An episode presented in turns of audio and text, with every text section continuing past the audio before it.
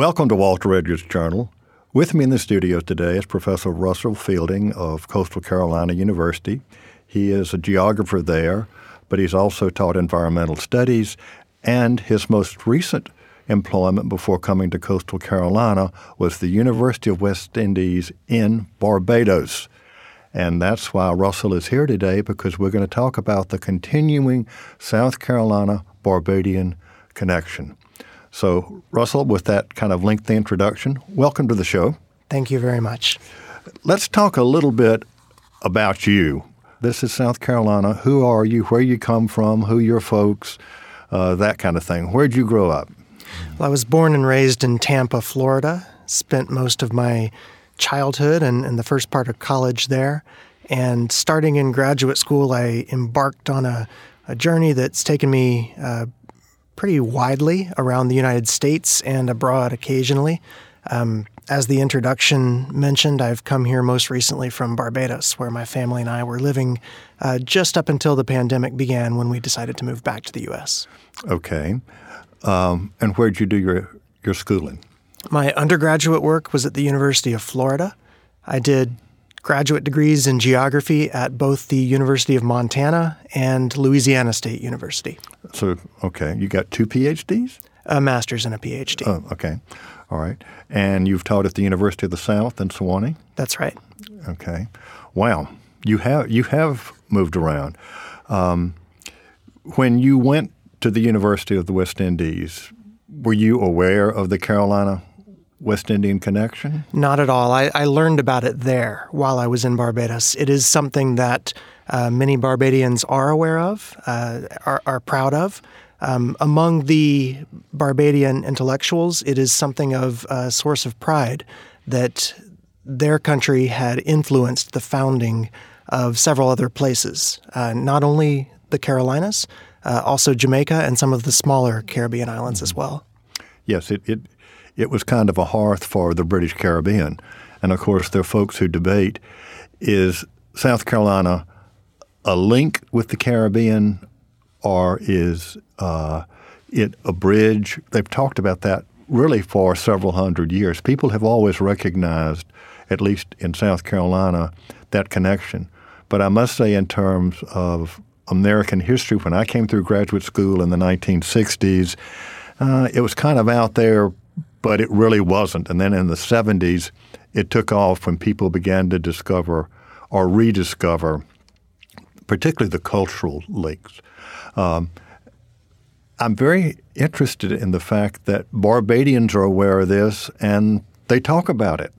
Um, just give some examples. Well, there are still uh, familial ties between Bajan families and families here in the Carolinas. Uh, we we knew people in Barbados who had relatives here in the Carolinas, both north and south, and would visit them frequently. Um, the uh, the connections between agricultural history, um, uh, human movement, a lot of the population that traces its roots from the Carolinas back to England does so by way of Barbados. So Barbados is uh, equipping itself, uh, becoming well equipped to handle the genealogical inquiries that people from the United States make. Uh, many uh, Americans who have discovered their own Bajan roots have made pilgrimages to Barbados to learn more about their family history. And to its credit, the Barbadian government is doing its part to make those records more easily accessible and organized for researchers that have come to find out. And so, did you begin to delve into any of that, or what were you teaching at the University of the West Indies? So my, my background is environmental geography, and my, my research history has long involved the uh, environments and environmental change in the Caribbean. So I saw this opportunity to be based in the Caribbean permanently as a real asset to my research. Uh, I was teaching um, several courses that needed to be covered due to the absence of some other faculty members. So my teaching didn't necessarily overlap with my research, but because I was so well steeped in the Caribbean for my environmental teaching, I, I was able to create uh, field-based experiences for my students. I would I would take students out of the classroom. We'd we'd go down to the beach. We'd go up to a to a, a mountain peak. The the mountains are pretty small in Barbados, uh, but we'd we'd go to the sites where we would be learning about. Um, many of my students, even the ones originally from Barbados, had not been to these places on their own island before. So it was very rewarding to me to be able to take them to these places and show them what the environment was like. Well, when you talk about the impact of humans on the environment, obviously with the introduction of sugar culture to Barbados, that completely transformed the landscape. It did. Uh, Barbados was forested uh, prior to the introduction of sugar, and today is uh, very nearly clear cut. There are some remaining forests in some of the gullies, uh, maybe what we would call small valleys, uh, that were just never seen as suitable for sugar cultivation. And you can go there to see remnants of what the island used to be like. Uh, but by and large, Barbados is is cleared. Uh, it's an island of rolling hills. Uh, it's not a volcanic island like many in the Caribbean. So you don't have that central peak. You've instead got um, plains and hills that gently slope down towards the ocean, um, natural terraces, just from the way that Barbados was formed as it rose up out of the ocean. And this has been uh, put to use by the agricultural industry there. The soil's still fairly rich it's it's not as rich as in some of the volcanic islands. Uh, it needs to be uh, supplemented with with fertilizers. Well, of course, the and I'm trying to remember were there native Barbadians there? That's an interesting question. There there is evidence of long term habitation by uh, natives of the Caribbean in Barbados that that long predate uh, the arrival of Europeans. However, when the English came and began to colonize Barbados in 1627, the island was uninhabited. That's what I thought I remembered, yes. Um, so probably Carib Indians? Um. Yeah, the, the identity of the various cultural groups that have moved through the Caribbean um, is still a subject of debate. Uh, we typically refer to the two major groups as the Caribs and the Arawaks. Okay. All right. Well, the English come in 1627 and they plant some tobacco and a, a few other things. Um, and then there's a tremendous influx during the English Civil War. Um, and that's going to generate folks who are going to come out here to South Carolina. That's some of those those people. The English Civil War is mid 1600s uh, between Oliver Cromwell the Roundheads, the Puritans, and the Royalists. The English in exile who are coming to Barbados are Royalists. And that's going to be the group from which many of the first South Carolina settlers come. But the introduction of sugar to Barbados literally was transformative in terms of the society.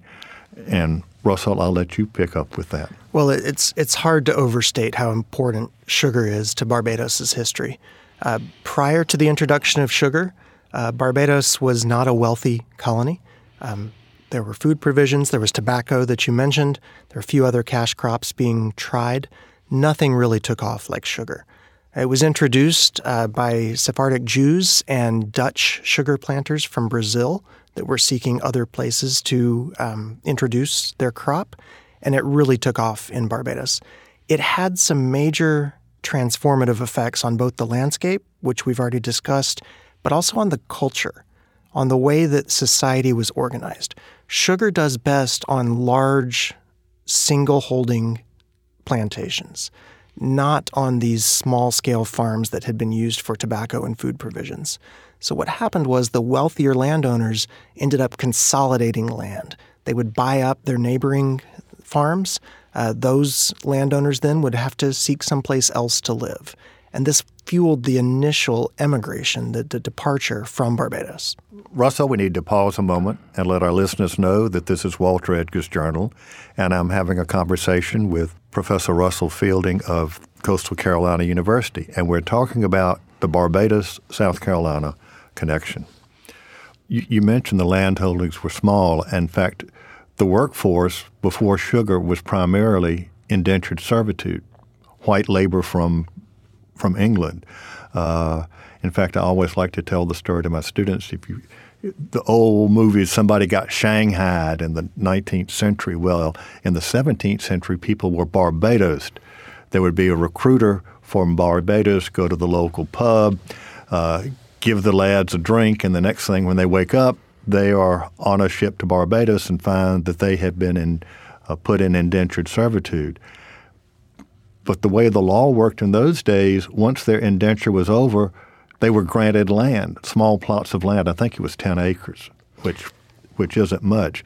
But again, before sugar, there were lots of basically yeoman farmers on the island. That's exactly right. So Barbados was a verb, as as you put it. it it's uh, you would become Barbados, and and many of those people who were Barbados or Barbadoed, as they would say down there, um, were from Ireland uh, as well as England. So you you had a a, a large Irish presence. Um, you'll still find some descendants from that population. There's not many, um, and they cluster on the east coast of Barbados, which uh, in in Bajan geography is, is the the wild wild east. It's it's the the opposite orientation as America. Um, the east coast is more rugged, uh, faces the weather that comes in off the Atlantic, and is a more difficult uh, place to live environmentally speaking. Um, those Irish laborers, as you said, did eventually, many of them earn their freedom, were given land, but when the consolidation into sugar happened, they were often the first to be displaced. Well, as the consolidation took place, even the largest plantations in, in Barbados, um, in South Carolina, we think thousands of acres. It was in the hundreds of acres because, of course, the, the island is smaller, but several hundred acres of land in sugar could produce a vast fortune, and it did for a small number of people. That's right. The the wealth was really concentrated among the the uppermost economic level. And then the the question can, came up, well, who's going to do the labor? Are we going to continue to bring these barbadoed lads in from England or Ireland? Are we are we going to do what they've done in Brazil and the Dutch islands, where uh, the sugar labor force is enslaved Africans? And and they went full in on the enslaved Africans. Uh, between 1644 and 1680, the black population of Barbados increased from about two and a half percent to about 70 percent. Uh, there was massive uh, enslavement that went on and that fueled the sugar rush there in Barbados. Well, and Barbados went from being Little England, uh, which is what some people referred to it. It was, you know, a piece of home here in the in the Caribbean, to an overwhelming black majority. Exactly. And not a very stable black majority because on the Sugar Islands, and it wasn't just true in Barbados, but it was all the English islands and certainly the French and, and Dutch islands, the labor force was literally worked to death. It was, um, and it, and it's an unfortunate part of the the Bajan history that many of the landowners found it more profitable to simply work their slaves to death and then replace them than to provide any sort of uh, humane working conditions or health care for them when they needed it. That would change when slavery was introduced in the, into the Carolinas, but yeah, and I've I've read the accounts, and it's the phrase literally being worked to death was true. Absolutely. It, it, it was. Uh, sla- slaves died um, very young and very fast after arriving in Barbados because of the brutality of the, the labor. Uh, sugar plantation work is sometimes quite literally backbreaking. Uh, you're exposed not only to the environmental hazards when you're out in the fields, but to the industrial hazards of being in the mill. It's a very um, mechanized form of labor uh, with a lot of risks that go along with that.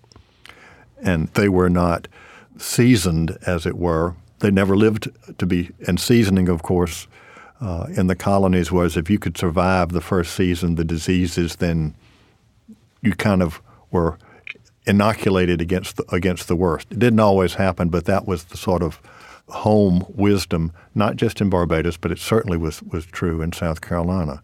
But the picture of working these mostly men to death. The, the, the, gender imbalance was tremendous uh, because, as you said, they weren't worried about producing through slavery younger children. That was, that was a problem. That was maintenance. That's, that's true. And, and the gender imbalance extended to the planter class as well. Many of the uh, plantation owners in Barbados were, in fact, absentee owners. They would come from England to um, oversee, to make certain decisions, to make certain changes to their plantations. But their homes, and more importantly, their families, were based in England. And that served over time to maintain that connection between Barbados and England that was strained here in the Carolinas and through many of the, the other uh, North American colonies. And these men who went into sugar early became fantastically wealthy. Uh, amazingly wealthy. I mean, they, they would have been the uh, the tech giants uh, of today. It, it, it's really hard to fathom how much money sugar brought in, especially considering its role in the diet. It, it's it's not a necessary food crop. It is a it is a sweetener. It is something to make life and food a little bit more palatable, um, not something to prolong life or to uh, offer health.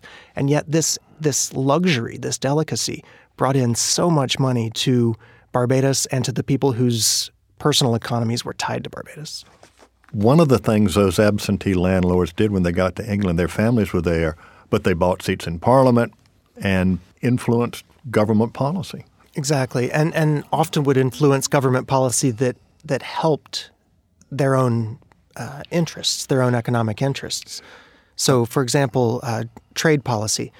Trade had to go through England. Yes. And this was not so much a problem for Barbados um, because sugar found its biggest market uh, in England. For products that came from other colonies, uh, the Carolinas, for example, this was a bigger problem because they had found markets and then were restricted from those markets for their products, such as rice, cotton, and indigo. Well, and of course, tobacco from England. England practiced uh, mercantilism. Within the empire, you were supposed to, to trade only within the empire.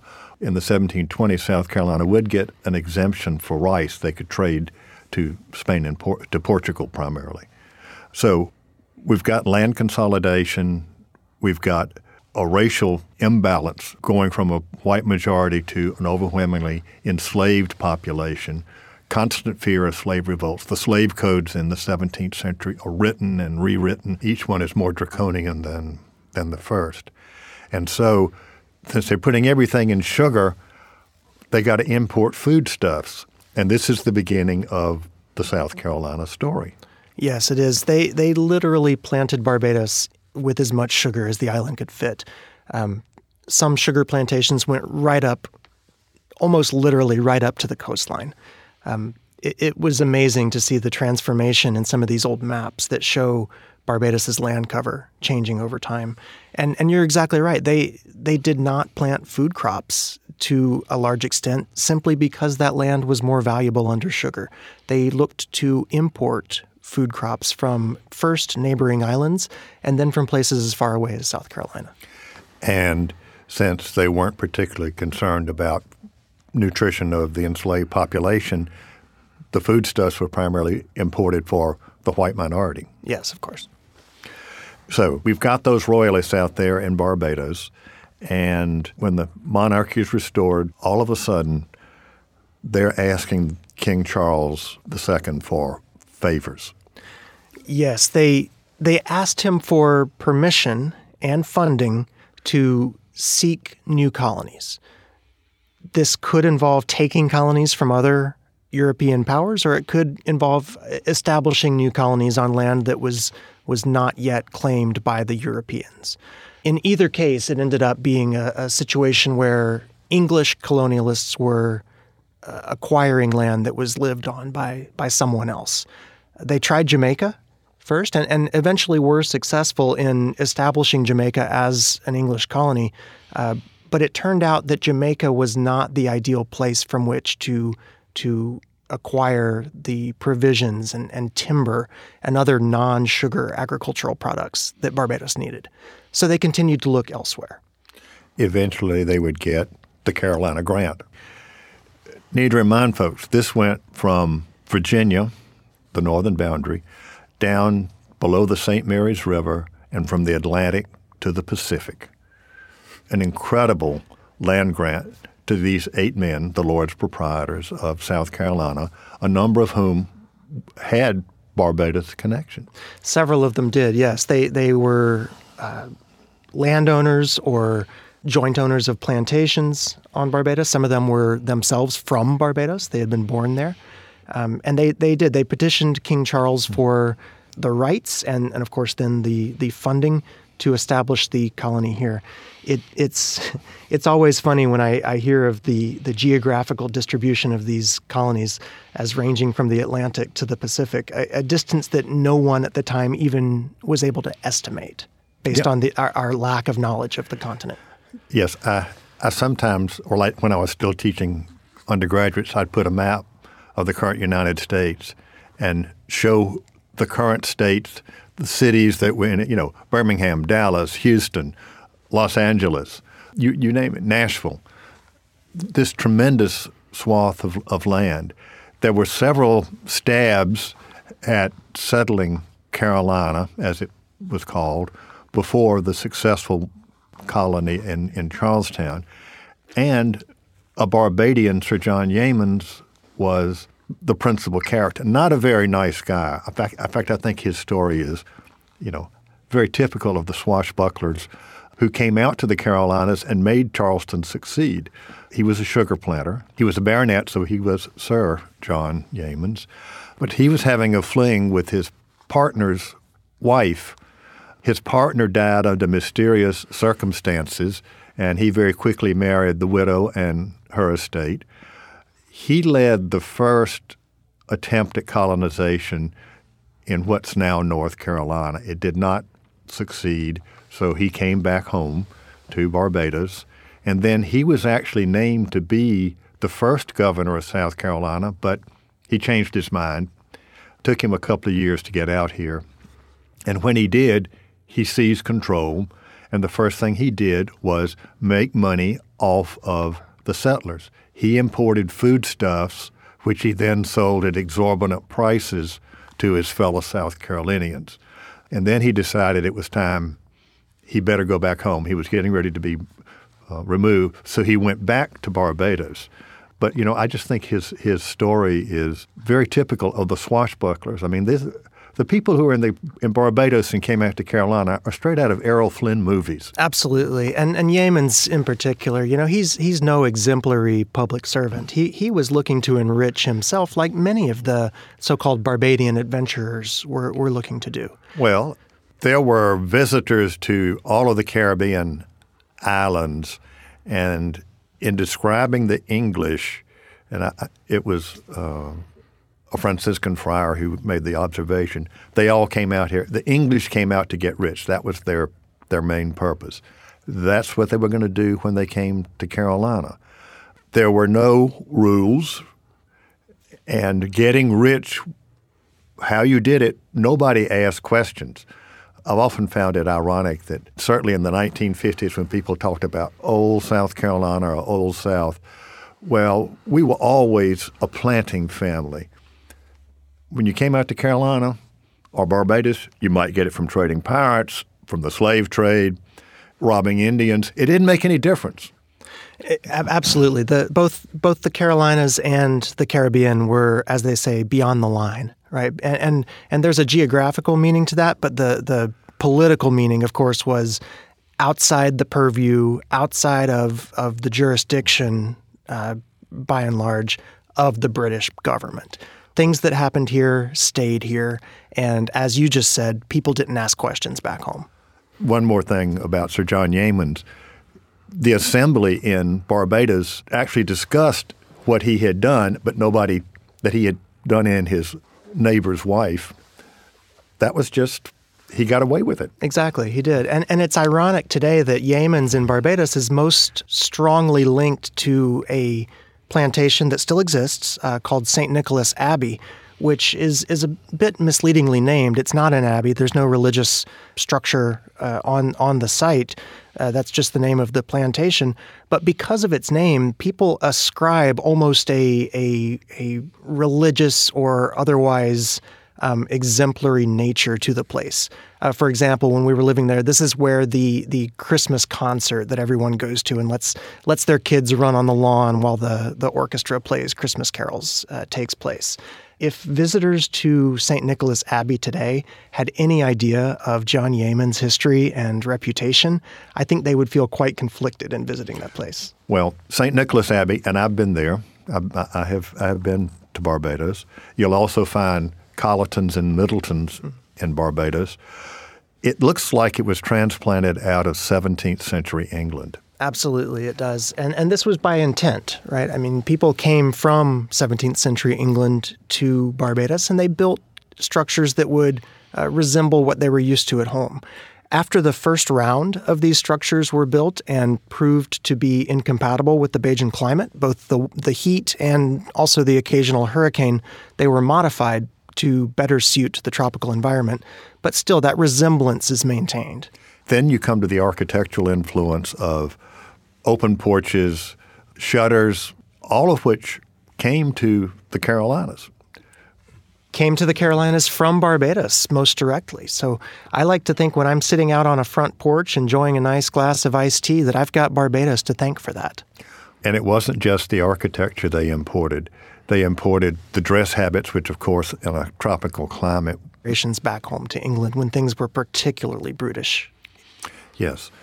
Or when you come out to Carolina. And the largest plantations in Barbados, at least in terms of slaveholding, in Barbados, you would consider a large planter if you own more than 60 slaves. A middling planter, 20 to 60, and then small planters, fewer than, than 20 slaves. And most plantations weren't larger than 200 acres. Right. And this has always been a limiting factor in Barbados and quite honestly throughout much of the Eastern Caribbean. The islands are very small, and this is a fact of geography that is very difficult to overcome without looking beyond the coastline of each small island. Barbados is 166 square miles, which is less than half the size of Calhoun County, South Carolina's smallest county. yes. And so when they, they're coming out to Carolina, they are bringing their slaves. A number of them do. I mean, this is, they don't come empty handed. In comparing the settlement in South Carolina beginning in 1670 with Virginia and, uh, and other colonies, they have starving times. That doesn't happen in South Carolina. They came out prepared, willing to do anything to make a buck. And as Peter Wood and Dan Littlefield, who have studied slavery in South Carolina, during what was called the settlement period, the early stages of slavery, the owner, he may have 20 or 30 slaves, but he was not sitting on his veranda drinking a mint julep. He was, he was working himself, either supervising or physic, the smaller planters were physically in the field uh, with their slaves. Now that changed in about 20 years. Uh, and of course, within 40 years of settlement in the early 18th century, South Carolina got a black majority just like Barbados. And soon, by the time you get to the Revolution, the Georgetown area and parts of the low country have population ratios that are similar to those of the parishes in, in Barbados. And the death rate is eerily the same as well. You're exactly right. They, they, they had a model that worked for them. Uh, and by them, I mean, of course, the, the planter class. Uh, this model was tested and proven in Barbados, and they imported that into Carolina. This is why they didn't have to go through those starvation periods like the colonies that you mentioned, Virginia and Maryland, for example. They were starting from scratch in those colonies. In Carolina, they had been through this before. Maybe the same individuals coming here were not the same that uh, were the large planting class in Barbados because they had been bought out. But what they sought to do was to replicate the system here in, in Carolina with they, with they themselves as the planting class. When they came to Carolina, one of the reasons for settling Carolina was, besides getting rich, but was to provide foodstuffs, grow foodstuffs that could be shipped to Barbados, and timber because they had clear cut the forest. In fact, the first trade ship that left South Carolina for Barbados carried timber. Sure. They, they found here what they were lacking in Barbados, and that was almost unlimited land that was naturally under timber, which could be cut mm-hmm. uh, and then could be farmed. And, and there was really, uh, as they saw it, no limit. You could always move move inland. Uh, remember that they were given the land from the Atlantic to the Pacific. And and you're talking about land grants in the in the thousands of acres. Oh, absolutely. And it and it was it was incentivized to bring your enslaved workers. Uh, an individual arriving in South Carolina, in, in Carolina, as it was called then, uh, was given a certain amount of land. If he brought his family along, he was given more. If he brought enslaved laborers along, he was given more acreage per slave. So there was absolutely an incentive to import everything necessary, uh, capital and labor, to reestablish the plantation economy here in a new colony. Now, while many of the, the Barbadians who came to Carolina, and I think it's interesting that during the early colonial period up to the 1720s or 1730s, anyone who came from an English Caribbean island was called a Barbadian. Uh, and by the way, they threw Bermuda into that too, which is not a Caribbean island. But if you came from the, the islands, you were considered a Barbadian. And the Barbadians quickly came to dominate the political, social, and economic life of, of South Carolina. Yes, absolutely. It, it had an outsized influence as compared to its, its land area, um, but it certainly corresponded to its economic importance within the English Empire. We earlier talked about there were 175 big planters in Barbados. About 10% of those sent relatives out here to South Carolina. That's where you get the Middletons, the Colletons, and Gibbses, who those families are they're still with us today. And still in um, Barbados as well. Yeah. Of the middling planters, there were about 33 families who came here, and then you actually had merchants from Barbados who thought, well, we'll try planting. Ladson, Schenckingh, Quelch. I mean, they brought energy, they brought wealth, and I like to say their motto was carpe diem? It, it seems to have been. Uh, they they came without necessarily the intention of staying, mm-hmm. and certain historical events that later transpired led to them staying. They they the, the planters stayed here to a much greater uh, degree or at a much higher rate than they did in Barbados, despite that not necessarily being their intent from the beginning. That that is correct. There, there were a few who moved to England in, in, a, in, the 18th century, but for the most part, they, re, they remained here in, in South Carolina. And part of that being prepared for the new colony is one of the first things they did when they landed, the governor was ordered to establish an experimental garden. What's going to grow here? They actually tried rice and indigo and cotton, which none of those worked but they very quickly imported cattle from Virginia, and Yeamans had a point, had a part of that. And the first major industry in South Carolina was cattle, which they then shipped to Barbados. Yes, absolutely. And that, that, like you said, was food for the planting class in Barbados that was grown here. The, the system was working as intended. This so called colony of a colony mm-hmm. Carolina became the provisioning point to send foodstuffs back to Barbados so that Barbados could remain under sugar. The other major early industry was timber, because again, Barbados has used all theirs. So there's a ready market for Carolina produce before you get to rice and indigo during the colonial period. Absolutely. Uh, when when the adventurers came, they had the idea of establishing, or, or I should say, reestablishing the the Barbadian model of plantation agriculture, and, and we're just seeking a crop to to use to make it work. Uh, crops take time to grow. Uh, cows can be imported from Virginia, as you said. Timber was growing already. If they were logging old growth timber, it was here and ready to be cut. It was almost an instant beginning to the economy. And in Barbados, you not only had the problem of Well, the Spanish or the Dutch might decide to descend upon you, or the French, and wipe out your plantation. You had that to worry about. You did not have to worry about Native Americans, at least not in Barbados, but they, there was the health issue in the tropics. And by the time you get to the 1660s and 1670s, you've got the black majority and you've got the, the constant fear of slave rebellions. The, the Caribbean islands during the colonial era were a difficult place for Europeans to live. Um, they they did not believe that they were physiologically uh, uh, created to live in that environment. Um, and whether or not that's true, there were certain threats to their survival that were ongoing. Disease, as you mentioned, uh, the competing European powers that were all in such close proximity. Uh, with these islands being so close to each other, it, was a patchwork of European colonialism.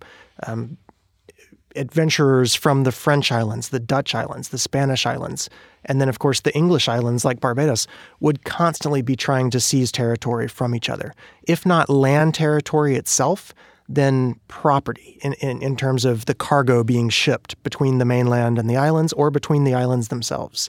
Then, of course, like you said, the the constant threat of of slave uprisings, which only increased as the slave populations grew and as the treatment of the enslaved laborers declined, if that can be imagined. There were several slave uprisings in Barbados. Uh, one of the most notable, which is still commemorated in Barbados today, was led by an enslaved man named Bussa, who is now considered one of Barbados's national heroes. My son uh, went through his first year of school, what we would call kindergarten, in the Barbadian educational system, and they learned on National Heroes Day about Errol Barrow, the first prime minister of independent Barbados, and right alongside Mr. Barrow was Bussa, the leader of one of the most notable slave re- revolts. And when the slave revolts were put down, they were put down viciously. Oh, absolutely. They they were used as an example to deter the same kind of activity from happening in the future. And that would come out to South Carolina as well, because South Carolina eventually, when they began to, in the 1690s, they had their first slave code. It was copied from Barbados. It was almost verbatim. Uh, it did pass through Jamaica first on its way to South Carolina, like many of the individuals did, uh, but it really wasn't revised very much uh, during the process. The slave code started here in South Carolina, was modeled after, and in some ways copied directly from that in Barbados.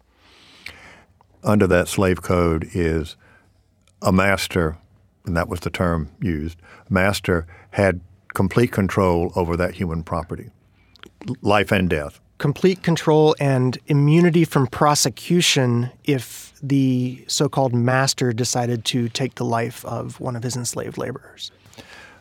We need to take a pause and let our listeners know that this is Walter Edgar's Journal, and I'm talking to Professor Russell Fielding of Coastal Carolina University, and we're discussing the Barbados South Carolina connection. Russell, let's talk about the maintenance of this connection over time. It changed over time, and, and there were certain historical events that, that directed the ebbing and flowing of this relationship between uh, Carolina and, and Barbados.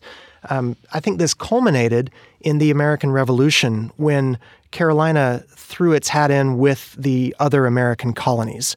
And Barbados remained a British colony well into the 20th century. It, it, Barbados was not um, granted independence until 1966. So there was a long period there, centuries long, that resulted in a, a constant linkage between Barbados and England that was quite honestly severed between the Carolina colonies and, and England. Okay. But like, like I say, though, in the 1970s, certainly here in South Carolina, folks, and that was with the tricentennial, uh, there was a rediscovery of this, this linkage. Then people began to say, well, where did the piazzas in Charleston come from? Now, that's still debated. That's still debated. But houses might eventually be brick, but they were built for the climate and houses built for the climate were different in South Carolina than they were in Virginia and elsewhere. The slave code, the seize the day mentality, because in colonial South Carolina, you had the threats to life just as you did in Barbados. You had, well, for most of it, you had Native Americans, you had the Spaniards in Florida. To the west, you had the French, the disease, and by 1708, a black majority, a slave revolt. So the wealthy classes in South Carolina behaved just as those had in Barbados. They did not, one thing difference, they did not go back to England. This, this was home. But flaunting one's wealth was de rigueur. That's, every, that's fine.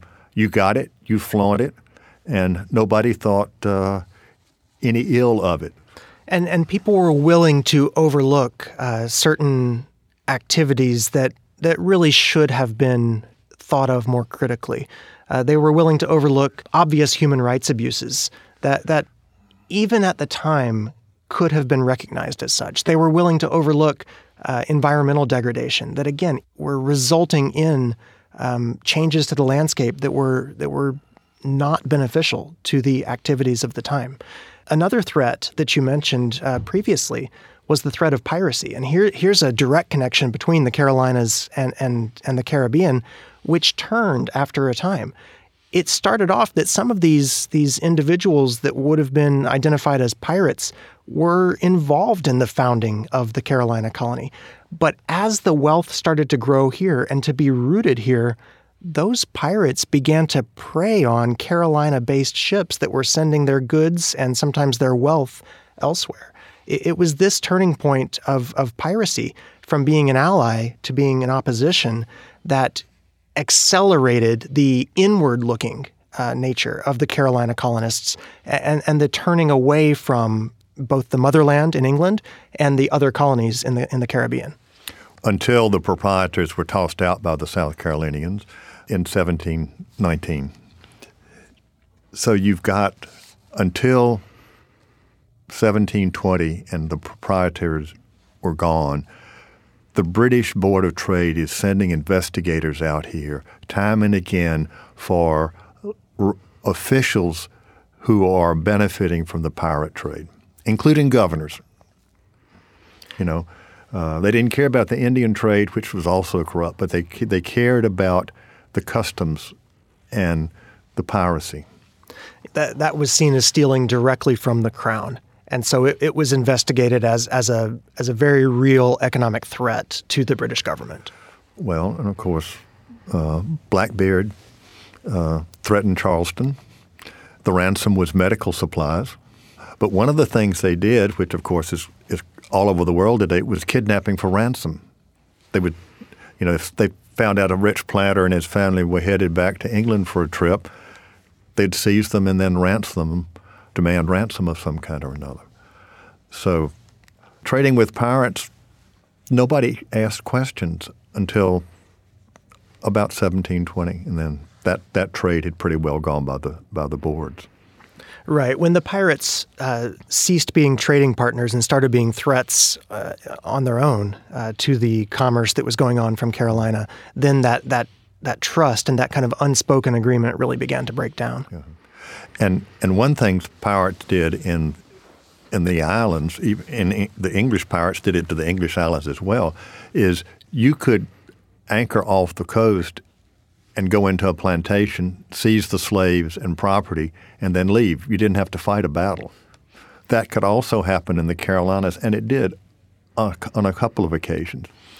But anyway, as you look back through the, your own research and your connection in the, in the West Indies, um, how are you bringing this to co- your students at Coastal Carolina? Well, it, it's really exciting because, as you said, this this has been an unknown or, or, or underexplored chapter of Carolina history in, in recent decades. And, and you're correct that in the 1970s there did seem to be an academic and, and somewhat uh, popular resurgence of interest in this in this topic. And I think we have Rhoda Green to thank for that. She she really kicked off the the popular interest in this connection, both here and in Barbados. Mm-hmm. Uh, so Rhoda is the is the director of the Barbados Carolina Legacy Foundation. Mm-hmm. Which is instrumental in keeping this topic on the minds of people um, in both places mm-hmm. today. For my own part, what I want to do is incorporate this into the Coastal Carolina University curriculum, uh, specifically in my own field, which is environmental geography. Uh, too often, the legacies of colonialism and political histories and uh, slavery and, and, agricultural history is seen as being the dominion of historians only. And, and I think it's it's a rich enough topic to be shared among academic disciplines. So I, as a geographer, am most interested in the in the intersections between human and environmental history. How has the treatment of human beings, most importantly through the slave trade, paralleled the treatment of landscapes. We talked about the, the deforestation of Barbados. I think that is a perfect analogy for the dehumanization of the people that were brought over to work the fields that were created through that deforestation. So I'm planning a course right now that is moving along slowly because of the pandemic. Uh, it's going to involve a substantial amount of travel, which right now is not something that we can do but it will involve field sites throughout the Low Country, and then it will culminate in about a two week trip to Barbados. I will bring Coastal Carolina students down to Barbados. They will see then the connections in terms of architecture, uh, language, cuisine, um, agriculture that I consider to be more superficial. But then they'll dig deeper and they'll see some of those underlying cultural connections between the two places that I think are the strongest maintenance of this connection that we've been talking about. Russell, let's talk about some of those cultural connections. The culture of both Barbados and South Carolina was established within a certain environment, and that environment was based on an economic system that was tried and proven in Barbados and imported here. I want my students to see the legacies and the, the vestiges of that original system. I want them to see how land ownership is, is still maintained today as a reflection of how it was originally distributed as part of land grants in both Barbados and, and the Carolinas. I want my students to see how government structures are established to um, both favor and and aid certain groups of the of the population, but also to manage natural resources in a way that is both sustainable and uh, promoting of of a good, strong economy. I want them to come away not just knowing that the petticoat staircase, for example, uh, is prevalent in both architectural forms here and in Barbados. Well, what do you mean by the petticoat staircase? The double entrance staircase uh, that we see so commonly here in South Carolina, that's also a common architectural form in, in Barbados. Uh, of course, my students will recognize those um, superficial characteristics uh, easily. But my intent with the curriculum is to have them dig deeper into some of those cultural and historical connections as well. Well, in terms of the environment, we did not touch on this, but you talked about the exploitation of the environment. If you go to the laws of South Carolina, there's almost an entire book on the cuts and creeks and bridges, which were artificial linkages uh, in the Low Country that completely changed salinization, uh, fresh water. I mean, it, it transformed. It was for the rice culture, but, oh, we're going to join Creek A with Creek B. Well, they just did, and it changed things. Absolutely. Our geography, and more specifically, our hydrology, is a vestige of that rice based plantation agriculture. And there are similar, long lasting, still existing geographical changes that you can see in Barbados. Rather than just seeing and noting the changes, I want my students to see the connection between those geographical decisions, those environmental decisions, and the decisions that affected real live human beings at the time. Wendell Berry has written that there is, in fact, no distinction between the fate of the land and the fate of people. When one is abused, the other suffers. And I, I, really use that as my unifying call for the integration of human and environmental history in the geography and environmental studies work that I do. All right. Russell, I hate to tell you, but Alfred's giving us the wind up signal. So, any last words for our listeners before we sign off? Well, I, I, look forward to exploring more details of this connection between these two places that I that I have come to love very much. I, I would welcome any uh, stories or anecdotes that any of the listeners have that they would like to share on specific connections that they've experienced uh, between their lives here in South Carolina and the lives of maybe their ancestors or, or, or others that they know in the Caribbean. All right. Well, Russell Fielding, professor of geography at Coastal Carolina, thanks so much for being with us today on the Journal. It's my pleasure. Thank you.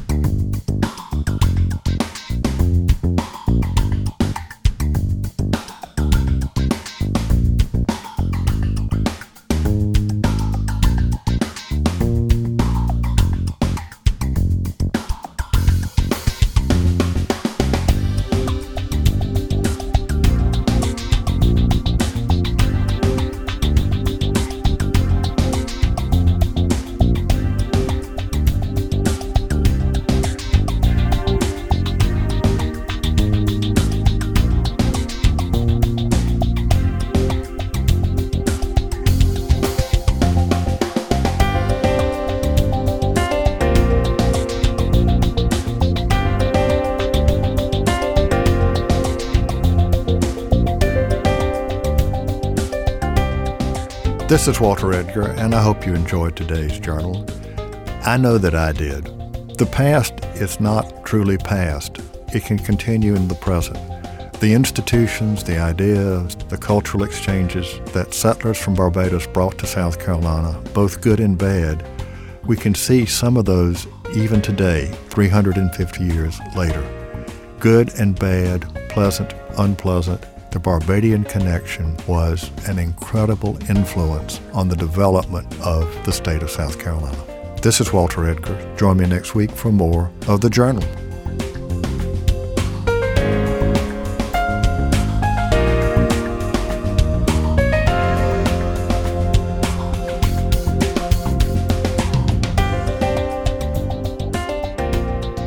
Walter Edgar's Journal is a production of South Carolina Public Radio.